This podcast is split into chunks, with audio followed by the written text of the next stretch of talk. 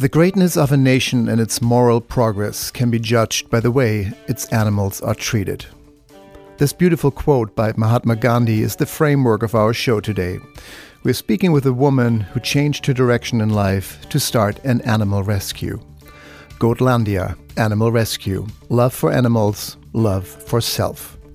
Hear the amazing story here today on An Organic Conversation, your show on everything that makes life worth living.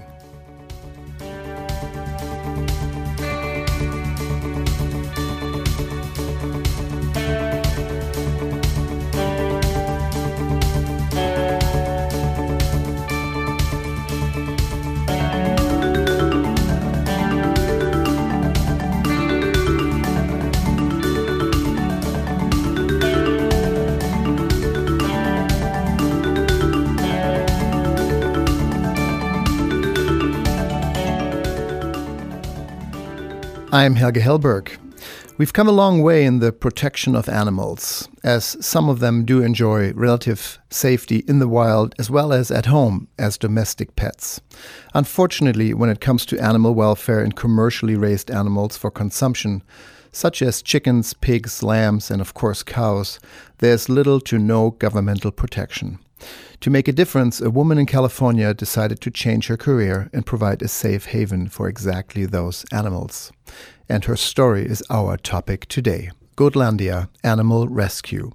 Love for animals, love for self. All that and more coming up in just a minute here today on An Organic Conversation. I'm your host, Helge Hellberg, and this show is brought to you by Equal Exchange a worker owned cooperative that ensures your food is environmentally sound and socially just. Equal Exchange has been creating big change for small farmers for over 30 years by offering certified organic and fair trade coffee, tea, chocolate, bananas, and avocados. More on Equal Exchange at equalexchange.coop. That's equalexchange.coop. And by Utterly offering beautiful and fun clothing for boys and girls that is made entirely from the unused fabric of prominent apparel manufacturers. Each garment reduces our eco footprint by preventing this fabric from reaching the waste stream. Utterly, making sustainability fashionable and fashion sustainable. For more information, utterly.co. That's U T T E R L Y dot C O.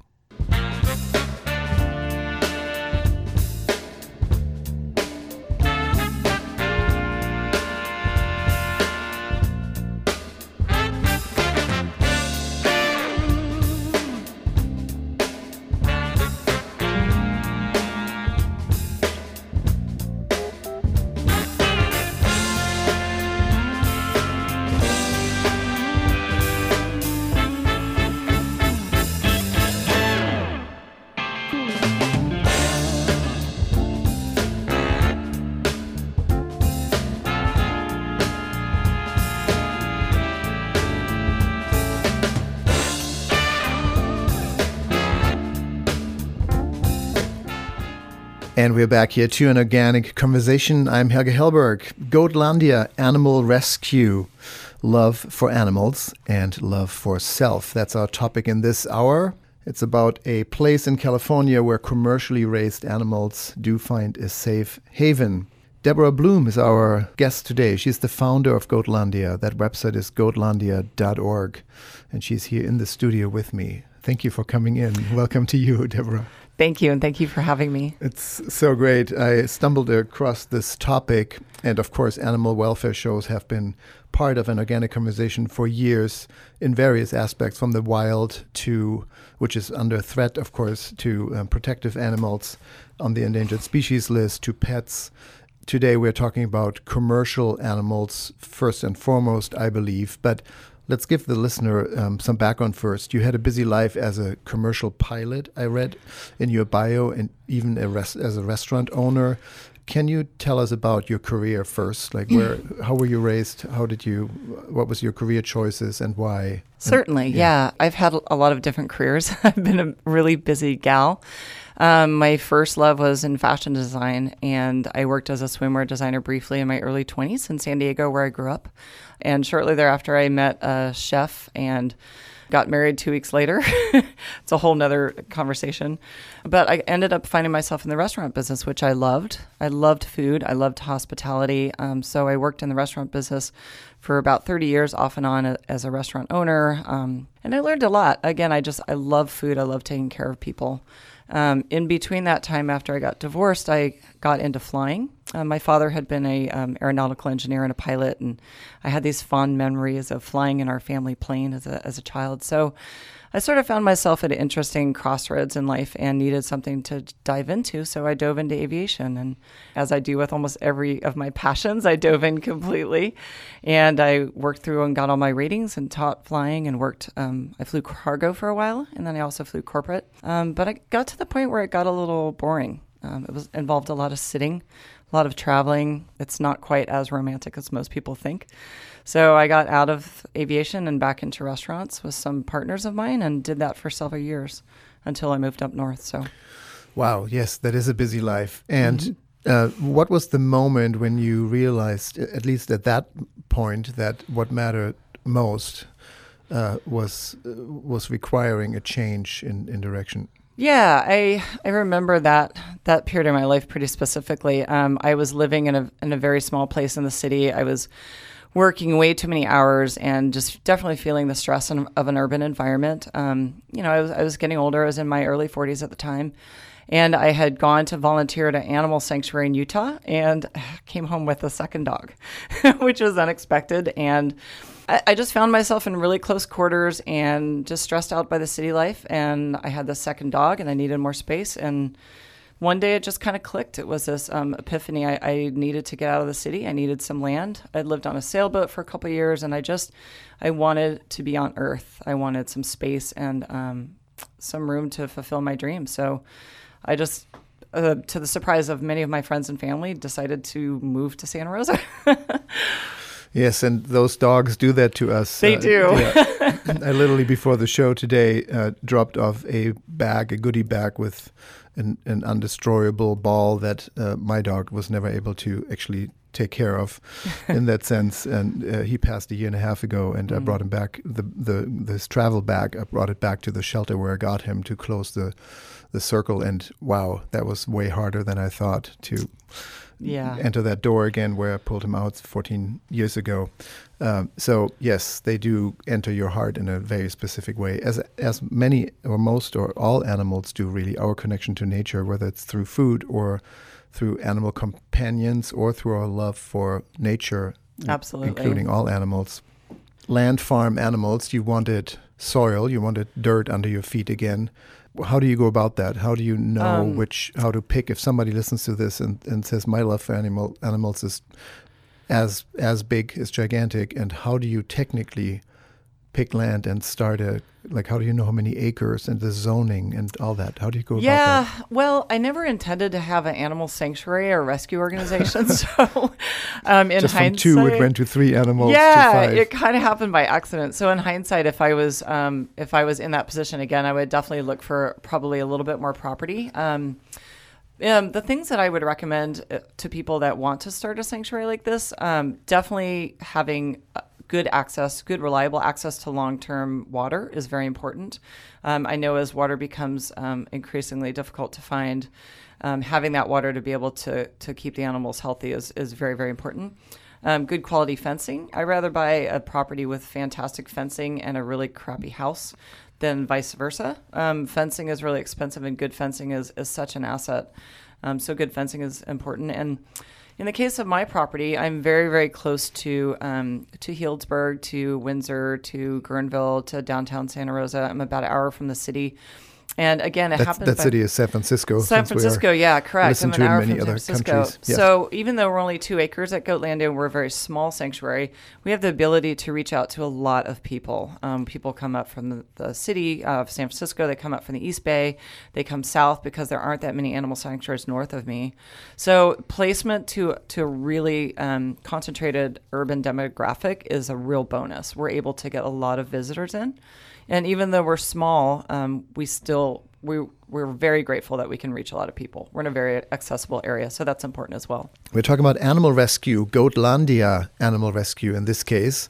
Love for animals, love for self. In this hour often organic conversation, I'm Helge Hellberg, and I'm speaking with Deborah Blum, the founder of Goatlandia uh, out of Santa Rosa, California. That's Northern California, um, as Deborah just said, just about an hour north of San Francisco.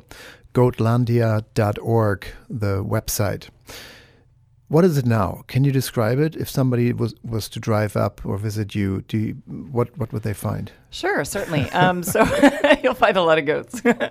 um, so it you know it's a very interesting situation. We are a, um, a business. We're a five hundred one c three nonprofit. It's also on my home, so you really get people really get the full experience of what it's like to live with animals completely.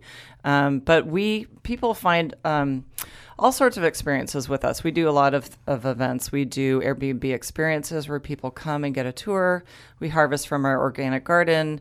We go inside and we have a cooking class and we sit we sit down and serve them a four course dinner with wine pairings. And the goat are literally looking over your shoulder. Oh yeah. really? Oh yeah, they would come inside and sit right down with us if they could. Um, we do kids education days during the summer where kids come and they visit the animals and they do arts and crafts and they eat lunch. Um, we do a lot of therapy. We have some therapy animals, so we will either go out into the community or have um, children and adults come to us. And we there's a really special bond that happens between children and adults with disabilities and animals oftentimes it's hard for them to relate to to other human beings or there- there's a feeling of that they're inferior but with animals their love is so unconditional and you really see the, these people blossom when they're around the animals Yeah, beautiful. We had a show on wolf therapy. There's a wolf Mm. shelter, wolf rescue just outside of Los Angeles in the hills, and they work with the hardest, um, you know, violators and and uh, gang members, really hardcore uh, clientele. And when they are in the presence of wolves, it's the only animal or the only being really that can enter their heart. They melt. Yeah, it's, it's- quite powerful, beautiful work. yeah it's very special and i'm i'm honored to be a part of that um, What, what animals do you take to to the community, for example? Uh, we have a blind lamb named Max. He was born blind, so he's really sweet. He has e- exceptional hearing because of his uh, disability, so we use him a lot. We also have um, some one or two new babies that we have that are great for the little kids to come and visit. Um, Babies of what? Oh, goats, goats and lambs. And then we have uh, an older goat named Rainy who is a fantastic ambassador. So we bring her to classrooms and um, speaking engagements, and she's she's great. She we put a collar and a leash on her, and she'll walk right beside us. She loves like to go dog. just like a dog. Yeah.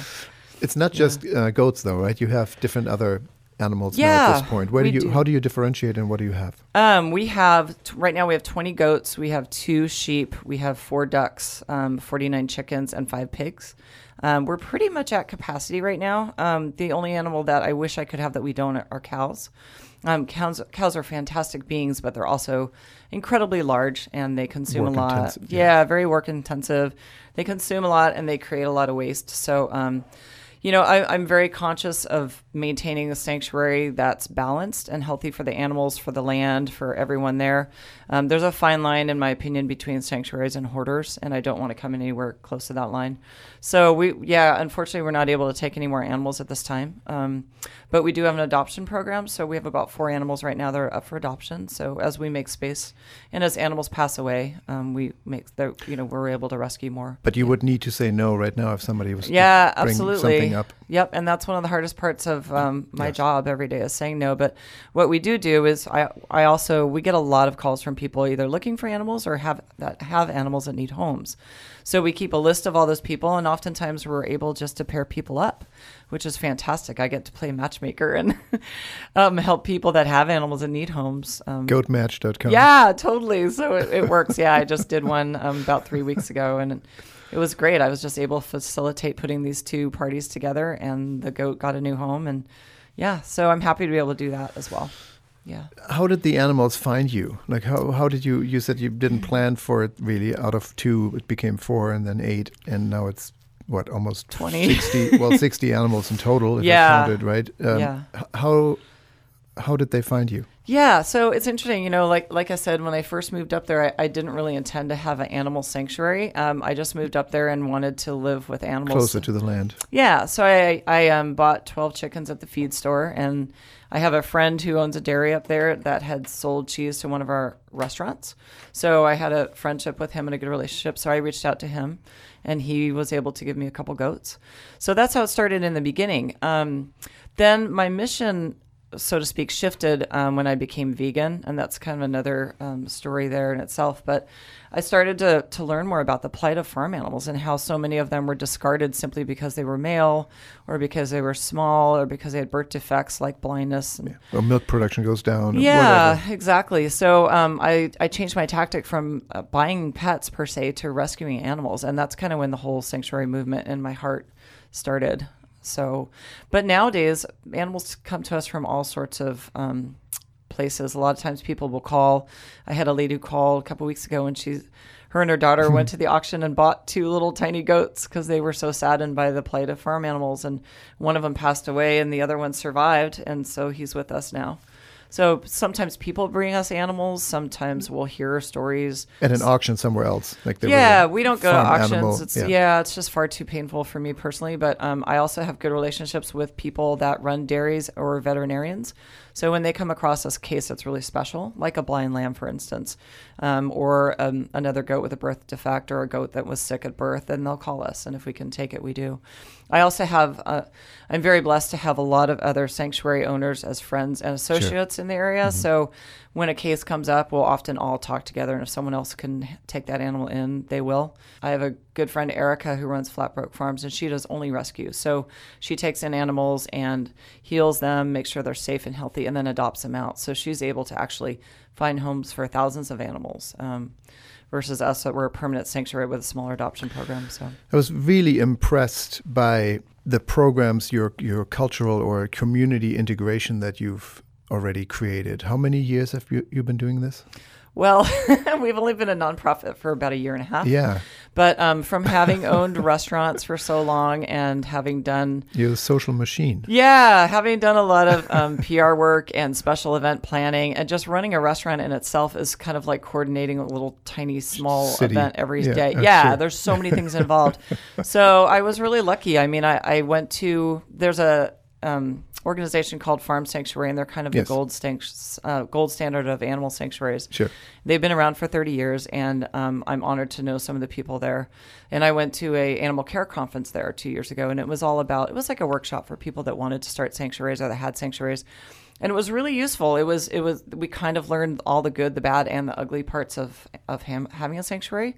So um, coming out of that class really confirmed my desire to to do this and become a nonprofit, and but it also armed me with a lot of useful information: how to recruit volunteers, how to reward them and recognize them, how to fundraise, which I'm still learning about because I'm horrible asking for money, um, how to take care of animals, how to build a website, how to make sure that you comply with all the federal and state regulations in terms of a nonprofit. So, um, getting that training was one of the most um, invaluable things that I did to prepare myself, and I just love planning events. So, and, and that's Farm Sanctuary, right? Farm Sanctuary, yeah, they're Yes. in Orland and Yes. Acton and Watkins Great organization. Fantastic. That's farmsanctuary.org. And Mm-hmm. Deborah Blum's website is Goatlandia, as you would think it's spelled, goat and then landia.org, all one word. Uh, what is the good, the bad, and the ugly? What does it take? Oh gosh. So um the good, gosh, there's so many wonderful aspects to it. And I have to say, you know, these animals that I've rescued, um, they've rescued me just as much as I've, I've rescued them. Um, I think that one of the results of our modern day life and the frenetic pace of it all is that we just get so stressed and so caught up in things that don't really matter. Um, my therapy these days is just going out and sitting with my animals. If I have a really bad day and I'm feeling wound up and stressed, I just go sit with them. Um, and they remind me how What matters? yeah, remind me what matters and just kind of bring me back to my heart center. And the blessing in being able to be a nonprofit is that I get to share that with people every single day that we have visitors. Um, we we just had 30 people come in yesterday, and gosh, to see like these kids meet a pig and they've never met a pig, and the pig rolls over and wants a belly scratch, and people are just in awe and they meet goats and they see how different each one of their personalities is and to see our chicken wanda who wanders in and around and follows everybody and knows her name it's just it's really beautiful to be able to share that that peace that and that tranquility that relationships with animals bring with the public is just fantastic. Yeah, animals never, it's like children, but they never grow up, really. Right? Yeah, totally. so directly, too. Yeah. I want to scratch right now. oh, yeah, totally. And they're just so unique. I mean, I know all my goats just by their voices. And um, yeah, they're part of my family for sure. Um, that's the good. That's the good, yeah. And there's a lot of other things. All of our events are so fun. Our goat yoga is just awesome. Yeah, we want to talk about that yeah. in a minute, but yes. but um, the bad part, yeah, it's really hard. I mean, it's hard to say no to people every day that call with animals that need homes. Um, it's hard to um, and you, you, can't take like a pigeon with a broken wing, right? Yeah, I mean, that stuff, I mean, like those animals that get injured, a deer that get hit. That's yeah, not what you do. We don't do wildlife, so certainly yeah. we focus on farm animals. So um, it's hard to say no. We say no all the time. You know, I wish we had the funding to go buy a 100 acre property and start another sanctuary, but we don't. So that's hard. How, how many acres do you have right We're now? only two. So mm-hmm. we're a micro sanctuary. Um, and it's also it's yeah it's hard. There's days i feel like i'm you know fighting a battle that can't be won. Yes. But those days are very few. Um, and for the most part i see the results of our of our work every day and and just the things people tell me and you know i'll have friends reach out and be like wow you know I, I, came there a year ago and i've already changed my eating habits and i feel better spiritually and physically i mean that's that's huge that shows that our work is having an effect but and it's also hard to lose animals you know we have a lot of animals that get sick i lost an animal three years ago and uh, it's you know that it's hard to hard to bear that. Just yeah. the same pain that we have with dogs and cats. Of course, family. Yeah, they're family, and when a goat dies, it's really sad. It's really hard, but you know, it's better to have loved and lost than never to have loved at all. yes. and the saying comes to mind of the beach where there are thousands of sea stars and you throw one back and the person asks, why are you doing this? Makes no difference. Well, it made a difference for that one. It, right? Absolutely. yep. And I remind myself that every day. And Good it's fun work. The work I do is, is fantastic. I, um, you know, I'm out there in the field. I'm getting busy. I'm doing work every day. I'm getting dirty. I'm in the sunshine. I'm in the rain it's it's great. It's much better, in my opinion, than sitting in a cockpit or sitting behind a computer. We want to talk about the ugly and also the extremely beautiful. All the programs that you are running in more depth. For example, Goat Yoga. Who knew? Mm-hmm. That is Deborah Blum, the founder of Goatlandia out of Santa Rosa, today in the studio here with me, Goatlandia, goatlandia.org. That's Goatlandia Animal Rescue. Love for animals, love for self is the episode. And yes, all around the quote by Mahatma Gandhi the greatness of a nation and its moral progress can be judged by the way its animals are treated.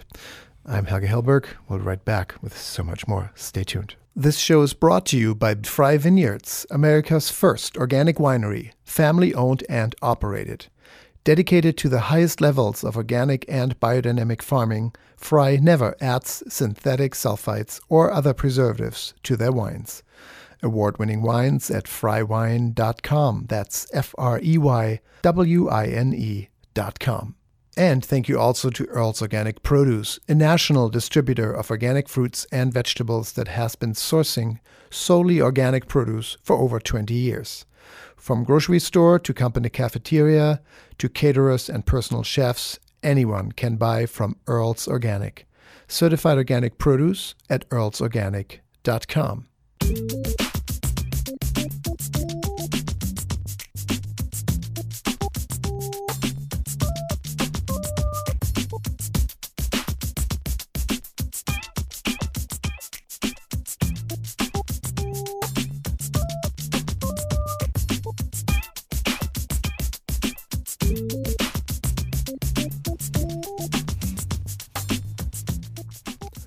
And we're back here to an organic conversation. I'm Helge Hellberg. Our topic in this hour is animal rescue how to build one. Why would you? The good, the bad, and the ugly. Goatlandia.org is the organization today, represented by the founder, Deborah Blum, here in the studio with me out of Santa Rosa, goatlandia.org. Deborah, we talked about before the break the the good that's pretty clear and self-explanatory anyone who has a fondness of animals knows what you're talking about. Mm-hmm. That um, I get literally teary eyed when you spoke of that goat, which I've even never even met. There's something so kind in animals that really it, it is only the human species in a way that, that defines its character through that quote by Mahatma Gandhi. What's the ugly of running a rescue? Oh gosh, the ugly. I would say, um, to be frank, it's usually the hum- human interaction. Um, you know, because we because we do what we do, because we have the same amount of love and dedication to the care of our, our animals as most people do for cats and dogs. It's sometimes it's hard to get respect from people. Um, it's hard to find veterinarians that don't roll your eyes at you because you want to spend ten thousand dollars to save an animal's life. Um, sometimes people from the public can get somewhat offended um, by our actions or by our, our um, communication with them. Um, it's really difficult. I have people that you know want to adopt goats for a 4-H program and things like that, and we don't support that. You know, so it's really difficult. The, the hardest part of it, the ugliest part of it, is dealing with human beings because we're so fallible and we make judgments, and sometimes it's hard for us to open our hearts. You know, so trying to trying to approach people with a very non-judgmental approach is is what we really try and do. We don't judge people. We just want to show people that there's another way. Is the public not all in support? Like, most why, of them, most of them absolutely are, but sometimes, um, you know, people are. So sometimes some a few people, and it is a, a very small minority, will just think, "Well, that's crazy. Why are you saving? Like, what about all the millions that are killed every year? Like, why are you going through all this mm-hmm. effort to save ten? Um, but that's again because we can because we can, and yes. it does make a difference. And I think that that the work that we do inspires people to think differently. So yeah, and that that's tough. I mean, I'm really fortunate to have one of my board of directors is a vet at UC Davis. Um, I work with um, a fantastic vet, Sonoma Marin Vet, in our area, and they they absolutely respect what we're doing, and they respect me because I've done my homework and I I've learned about veterinary medicine and the uh, correct care, and we spare no expense in making sure our animals are cared for. So that's fantastic. It also seems like there's a gener- generational shift, or, or a societal shift rather, on the sensitivity around the the natural environments. There's almost like a, a, you know environmental movement 3.0 now finally, including animal treatment. Whether it starts just by being conscious of the stress a cow that is being slaughtered experiences, and that stress ends up in your body. That's all tested now, and that those stress hormones might harm you and create stress in the human body as well. Wherever our care comes from, even if it starts with our own bodies first, there seems to be I don't want to even call it a vegan movement because that is has such a branding on it, but an animal consciousness that I'm seeing. Do you see that too? Yeah, absolutely. I think um, animal rights is the next greatest, uh, you know, rights movement. I really do. I feel like people are starting to realize, and I, I, think it's largely too because it's it's somewhat been um, out in the public. You know, there's these great figures like Esther the Wonder Pig on Instagram, and you know, people having goats that surf, and people are starting to view all animals as as sentient beings that they are, with families and emotions and desires. And yeah, I think it's great. I think people are really starting to open their hearts and their minds. And you know, for me, what caused me to turn vegan was a video that I saw on Facebook, and it was it just happened across my Facebook feed, and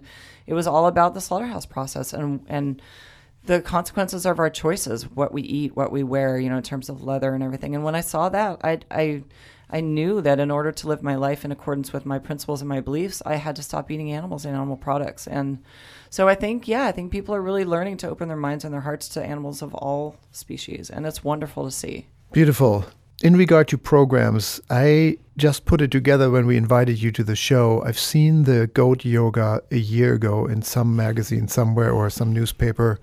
Uh, so you are doing a really great job on PR. Uh, it it had reached me, and I saw you know ten women outdoors doing yoga, and literally in one photo there was a goat standing on somebody's back doing downward dog. Yeah. um, because goats, of course, are looking for the highest vantage point to make sure they're safe, right? Yep. They always jump mm-hmm. on stuff. Tell me about your programs. What yeah, else? so we didn't. I'd like to say we invented it. And, yeah. yeah, we didn't. There was a lady. I don't know her name, but there was a lady on the East Coast that um, that actually invented the whole goat yoga movement. Um, but yeah, we do it. We have a, a, wood platform out in our biggest pasture, and it's right off Olivet Road. Um, so we get to look out at the beautiful vines across the street. And yeah, we have about uh, 12 yogis that we can accommodate, and we let the goats in. And the goats, it's really fun. We we don't take it too seriously. It's more of Obviously. a restorative yoga. yeah. um, we did our very first time we did yoga. It was really funny. The pigs, um, who are incredibly smart and can find any weakness in the fence, the pigs broke in, and you know they're very curious too. So they came over and started eating someone's mat. so we don't invite the pigs into yoga anymore. Um, but yeah, we have a blast. The goats love it. The people love it, and it's just a wonderful experience. I mean, it's, you must be constantly laughing. Oh just yeah, to be yeah, surrounded. It's, it's, so absurd in a way that yeah. you would do yoga in a beautiful natural setting, and there you look to your left, and there's a goat staring at you. Oh yeah, hysterical. Yep. There's a little bit of goat poop here and there too. It's just you gotta. It's just all you fun. Deal with it. Funny. Yeah, it's wonderful. The goats love it. The yogis love it. So. And you were saying earlier you were bringing therapy animals to hospitals. There's a veteran mm-hmm. center, right? That- yeah, we go to um, we'll go to centers where they have children that are disabled and also adults that are disabled, and it's a wonder. It's a really wonderful thing to do. My sister is a special ed teacher, and she helps us locate those opportunities and also helps teach us about how to interact with children and, and adults with special needs.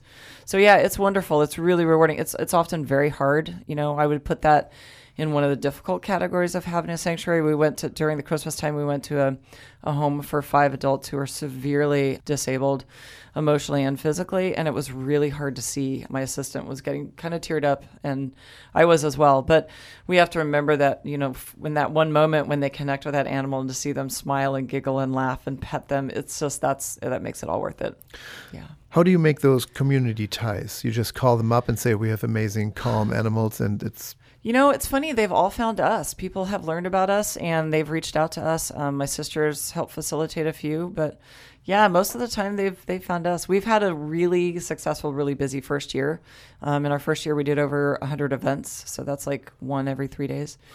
Um, so yeah, they they're finding us, which is great. Which is also the next question. Um, what are your goals? What what are your dreams? What are your plans? Uh, what you know, you were saying of if we had hundred acres, but then you would have several hundred animals. Yeah. uh, so be careful what you wish for. Right, there might be totally. listeners saying, "I have fifty acres here. Just use it." Right. Yeah, which we could do for sure. What? Um, yeah. Well, you know, we we do so many different things at Goatlandia. In addition to the animal rescue and the tours and the public education and outreach and therapy, we also do a lot of. We also have a really large food program. We do plant based catering. We do mentoring. So we get a lot of people that contact us or people that come visit. We had a lady yesterday that had no idea how about the truth behind dairy and how babies were taken from their moms and and she really she was like wow i really want to eat less dairy but like what do i use instead? So we will reach out to those people if it's right then and there or afterwards we'll go to the grocery store with people help shop give them a list of products we like how to use them how to cook with them um, we also go to community events like the Apple Blossom Festival, for instance, in Sebastopol, and we cook as a food vendor and we make uh, cheeseburgers and barbecue chicken sandwiches and potato salad. We make a great one.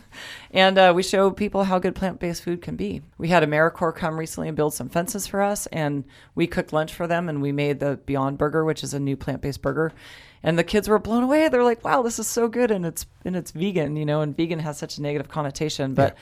They're the products are coming out now that are plant based are just amazing. I mean, people are eating them and not even realizing that that they're not animal products. So. So yeah, I would, I would really like to uh, expand our food program, but yeah, at this point, our biggest challenge really is fundraising. You know, my my background's been in for-profit business, and opening restaurants is easy. You open the door and people come and they pay you.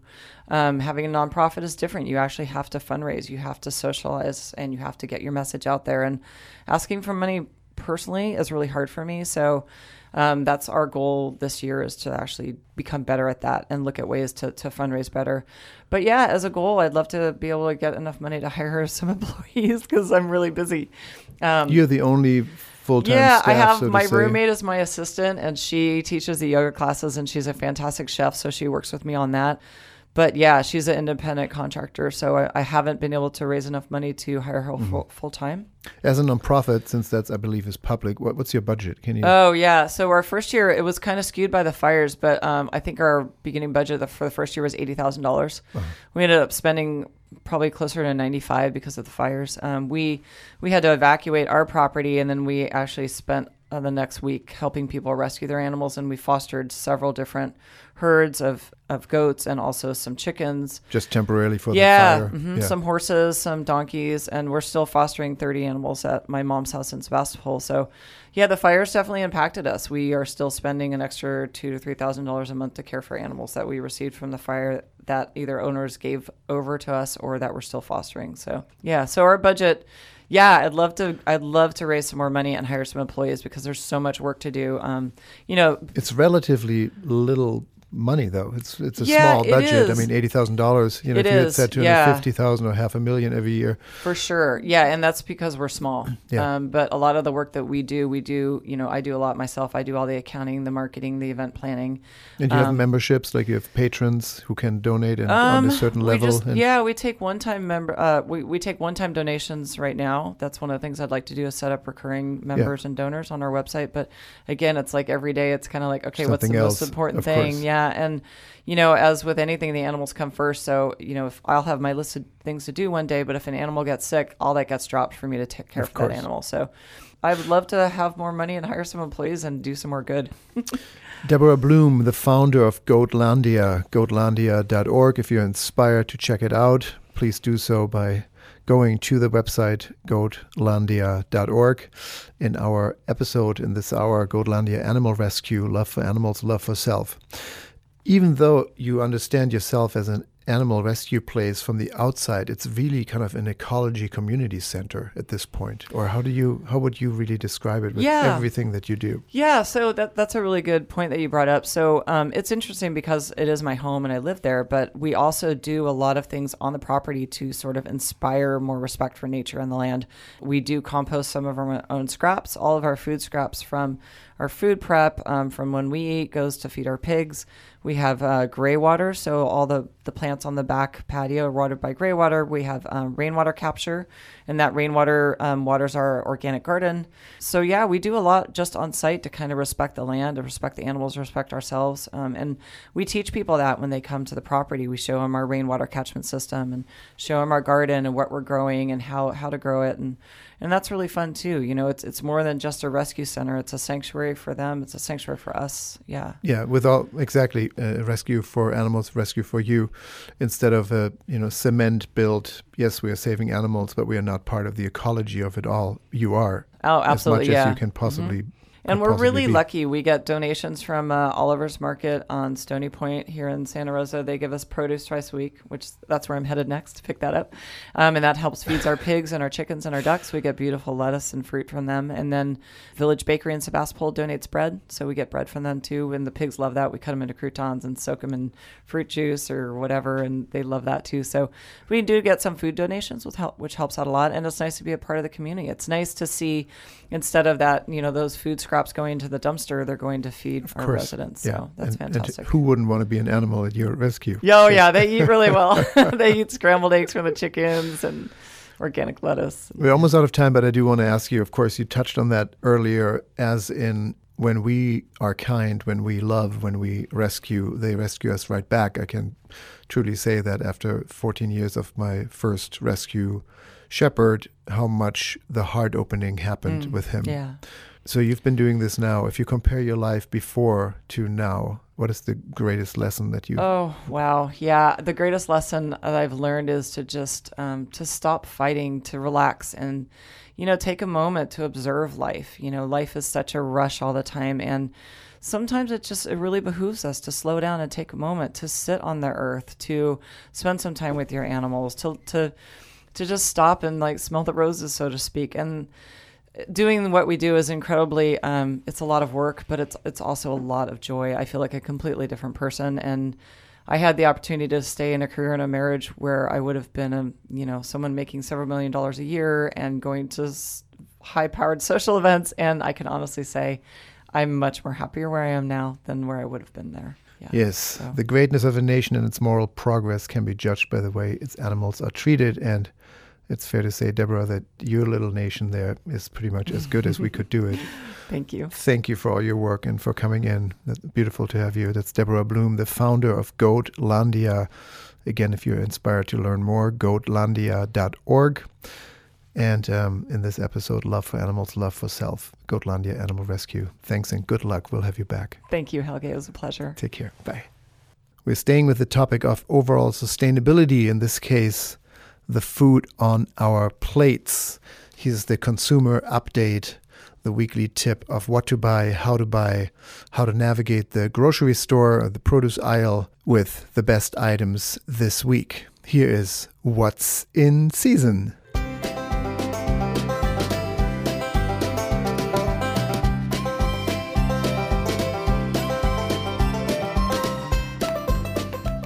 And with me now is Earl Herrick of Earl's Organic Produce. That's earlsorganic.com, the premier wholesale distributor of organic fruits and vegetables out of San Francisco for all of Northern California, usually on the phone, now in the studio. Here I am. Thanks for coming in. You're coming in with crates of beautiful organic produce. What we're going to talk about today, because it's the time to do it, blueberries. So several years ago, talking to some growers that were not into blueberry, uh, they were not blueberry vendors or growers.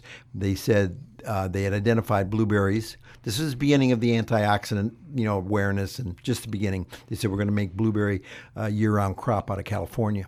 They had. Uh, How do you just do that? Like, well, some of it is. Um, the right is planting really, varieties. I, like I think it's varietal. I think it's also well, the, the the huge state that it is with all these different microclimates. They they would most of it is on the coast. And when you uh, match the climate with some new technology, which is hoops, not that it's new, but the application together, and the right varieties and the way you prune your crop, you can actually manipulate the timing of the production. And hoops so, meaning hoop houses, meaning these yeah. canvas round yeah, coverings plastic. tube exactly, pla- and then yeah. and it's with uh, plastic tubing, and they're probably tall enough for uh, a grown to walk person to walk through. Uh-huh. And, and they uh, keep the warmth just a little bit, you know, the plant protected from the elements just enough Correct. to, yeah, yeah, give and it they, a week and, and ahead. They, yeah, and they can open up the ends so they get ventilated. They can do lots of different things. Some fairly manual, simple manipulation will do That's the what job. we talk in organic about the technology. That's it. There you go. That's our technology. Uh, and, and so they made An it umbrella. Happen. They made, yeah, they made it happen. Part of what they well the need was there when you're importing blueberries and and Total superfood recognized you know, Oh, five, yeah. six, eight years ago as wow, this is yeah, the absolutely new. is. And and they and for me as a buyer and a seller, they're the perfect berry because they hold up. Uh-huh. I mean, so I mean, it's not like a strawberry or raspberry or blackberry. You got to sell it in one or two days. Uh, you can hold it for a week, and there's certainly nothing wrong with that. It's very hardy berry. And in the winter, the plus is that it's not hot outside, hmm. so the fruit is not stressed. So when it comes to me, when I buy it, or when anybody buys it, it's you got you got some shelf life on it, and the flavor is not like July, but doesn't mean that it's bad. It's just mm-hmm. got different flavor points. So it has less sugar, but it has more tart, a little more different complexity to it. It's a wonderful piece of fruit. And the reason I'm bringing it because March is kind of turning into the new peak time. Wow, that's amazing. I mean, and that, you know, we just tried these before the segment, and beautiful. I, I mean, I don't Mm. have the direct comparison to June. I, I come from the winter mon- months now. Yep. It's the first blue, blueberries I'm eating. I was still looking at them three weeks ago, thinking, yeah, blueberries, it's too early. I won't even try them. Mm-hmm. Wow, these are beyond great. I mean, these are really great. This is a Yeah. total, fi- totally solid, delicious berry already, and we are just in mid March. Yeah. So they must have gotten enough sun already to at least have Well- that flavor and sugar. Well, we we are we have had some some uh, weeks, some some good warm days.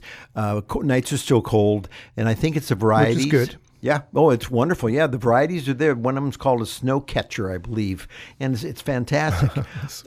Sweet. I know the. Uh, when I say the new peak, it, you know, it's not really the new peak, but it, it is a peak. The biggest peak is still going to be in June, July, when you have uh, Oregon and Washington, and uh, still just coming on in production Sure. at the tail end of of, of uh, California and other areas that are. But it's not just a niche crop. Enough growers have gone blueberry. Oh yeah, so they're reasonable. So in other words, what what creates reasonability in price is supply. So when you have enough supply, you're going to get a decent price. And right now, I think you're probably going to be paying probably maybe five dollars a clamshell. I'm not saying that's cheap, but back in the day, five years ago, you were paying eight or nine dollars, yeah. and and the quality is there. You're not gonna you're not gonna lose any. I, I've I've brought them home and kept them for a week or two, and they're fine. They're great for smoothies. They freeze. They're great fresh, of course. Use them in in endless amount of ways. And, this is not this is not big industry crops, right? We're talking Small growers. smallest farms, small growers, few acres. Yep. Five, six, eight, t- 10, 15 acres. I mean, tiny compared to industrial almost agriculture. All, yeah, almost all the grow blueberry, blueberry growers with whom we purchase are under ten acres, Uh-huh. and they're family farms. They live on the farm, and uh, it's pretty great. Historically, they go to farmers markets, and when they have production that uh, over is oversupplied, what they can sell, then I'm able to buy them. Yes, and so in you know ten years ago, this argument was made that the organic movement it's an elitist movement, and of course, um, blueberries for nine dollars a pint or five ninety nine a pint, still very expensive. Uh, it it suggests that only at a certain income bracket can you do it, and that might even be true. But what you're supporting is not an industrial agricultural system. These growers rely on those shoulders where they can get that price, either at a farmer's market or at a retail store, um, to to manage the entire farm. Right? If you hit the shoulder right, this might make or break your year of production. Because in summer, you can't compete against Washington larger farms maybe uh, or you know like th- having that income working on a 5 8 10% profit margin uh, you you better hit the shoulder and sell it for that and make a little bit of money so that you can survive the rest of the year. Isn't that true? Yeah, right on the mark, right on the mark. But and I would also venture to say, I think it's a worthy conversation to, to say that anybody that's creating anything is looking for a shoulder, or there everybody that is creating is food looking, or otherwise. Yeah, food or otherwise, you're looking to differentiate yourself. Uh, so uh, you're finding your niche, and sometimes you're developing it, and sometimes you fall into it. But the year-round blueberry out of California is a real thing. You're not sacrificing anything for flavor, uh, and also it's coming. It's becoming reasonable. I did want to make a slight cor- correction. Mostly, you're going to see them at this time of year in, in half pints, not pints. So. Uh, just a smaller container. When when uh, the summertime comes, you'll find much larger containers because the supply quantity, yeah. supply will be bigger. But you are supporting really the smallest farm in this agricultural movement when you you know give yourself a treat and Yeah, there you we, go. we have shows on budgets and how much time is be, uh, how much food is being wasted, how much time too, but how much food is being, being wasted and uh, budgets and how to live on on a really really small budget, often organic diet, and yet when we do purchase from small growers, we are talking community and local farm farm workers, or in this case, family farms.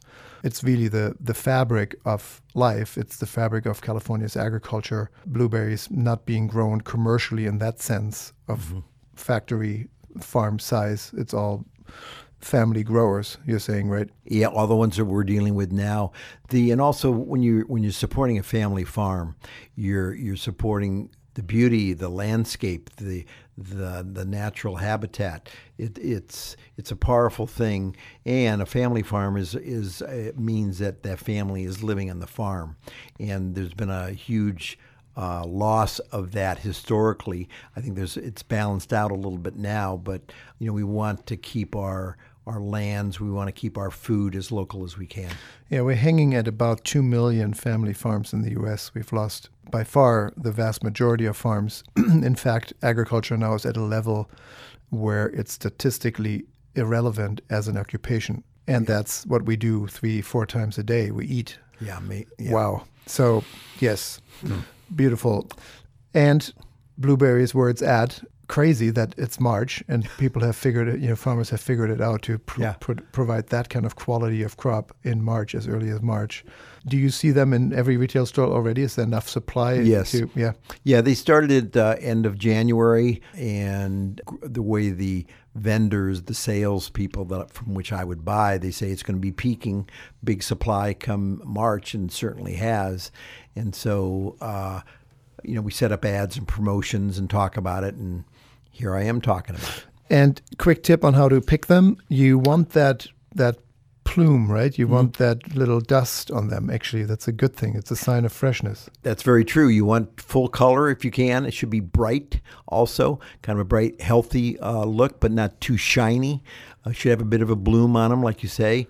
And of Which course, is they- that kind of grayish dust. That's Yeah. actually a good thing. That's right. And uh, they should be fairly uniform in size. Big or small doesn't really matter. Some people like, Should they rattle, like, so that you know they're firm and perky and oh, well, that, that might do. You don't want them to be wrinkly. Yeah. Though I tell you, um, I, I sometimes keep them in the refrigerator and they they wrinkle a little bit. They dry up, and the fact is they're even sweeter because they're a little more concentrated. Yeah, of course. But yeah. And most stores would allow you to try one, right? oh yeah, yeah. Cool. Definitely. You want to ask your produce person though. Always. You don't want to be grabbing and opening up clamshells. You do. Unless you buy Ask, them. ask for forgiveness. That's, my motto. Just do go. it. But no, yeah, have that relationship again with your produce guy and try them before you buy them. But do try them because they are wonderful blueberries where it's at. Yes, recommended. Thank you, Earl. Enjoy now. Can't wait to have you back next week. Me too. That's Earl Herrick, founder and owner of Earl's Organic Produce, earlsorganic.com. Also on Facebook, Earl's Organic, with amazing recipes and weekly produce tips so you can save a pretty dollar getting the best and the tips on how to navigate the produce aisle. We'll have you back next week. Yes. And that was this week's edition of An Organic Conversation. Thank you so much for listening. A big thank you also to our associate producer, Kristen Ponger. An Organic Conversation is made possible through listeners like you and the fantastic support of our underwriters. Equal Exchange, a worker owned cooperative that ensures your food is environmentally sound and socially just.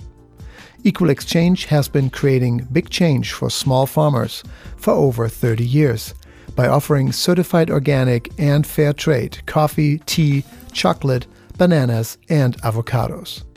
More on Equal Exchange at equalexchange.coop. And Utterly, offering beautiful and fun clothing for boys and girls that is made entirely from the unused fabric of prominent apparel manufacturers. Every garment reduces our eco footprint by preventing this fabric from reaching the waste stream. Utterly, making sustainability fashionable and fashion sustainable. For more information, utterly.co. Also, Earl's Organic Produce, a national distributor providing certified organic fruits and vegetables for your store, home, or business. Are you a chef, have a catering business, or planning a party, or simply just love organic produce? Anyone can buy directly from Earl's Organic at wholesale prices. The website is earlsorganic.com. And Frey Vineyards, America's first certified organic winery, producing organic and certified biodynamic wine without synthetic sulfites or other preservatives. Family owned and operated since 1980. Frey Vineyards, Mendocino County award winning wines. For more information, freywine.com. That's F R E Y W I N E dot com. Lastly, thank you as well to Bauman College, focused on holistic nutrition and culinary arts for over 20 years. Bauman College offers professional training programs that prepare individuals for careers as nutrition consultants and natural chefs. Their website is baumancollege.org. That's B A U M A N college.org. If you missed parts of this show or for any other episode, go to anorganicconversation.com or subscribe to our show on iTunes, Stitcher, or Google Play so you'll never miss an episode. And for more information, health tips, recipes, and your daily dose of inspiration, find us on Facebook and Instagram at An Organic Conversation and on Twitter at Talk Organic. I'm Helge Hellberg, and we'll be back with another great episode right here, same place, same time next week. See you then.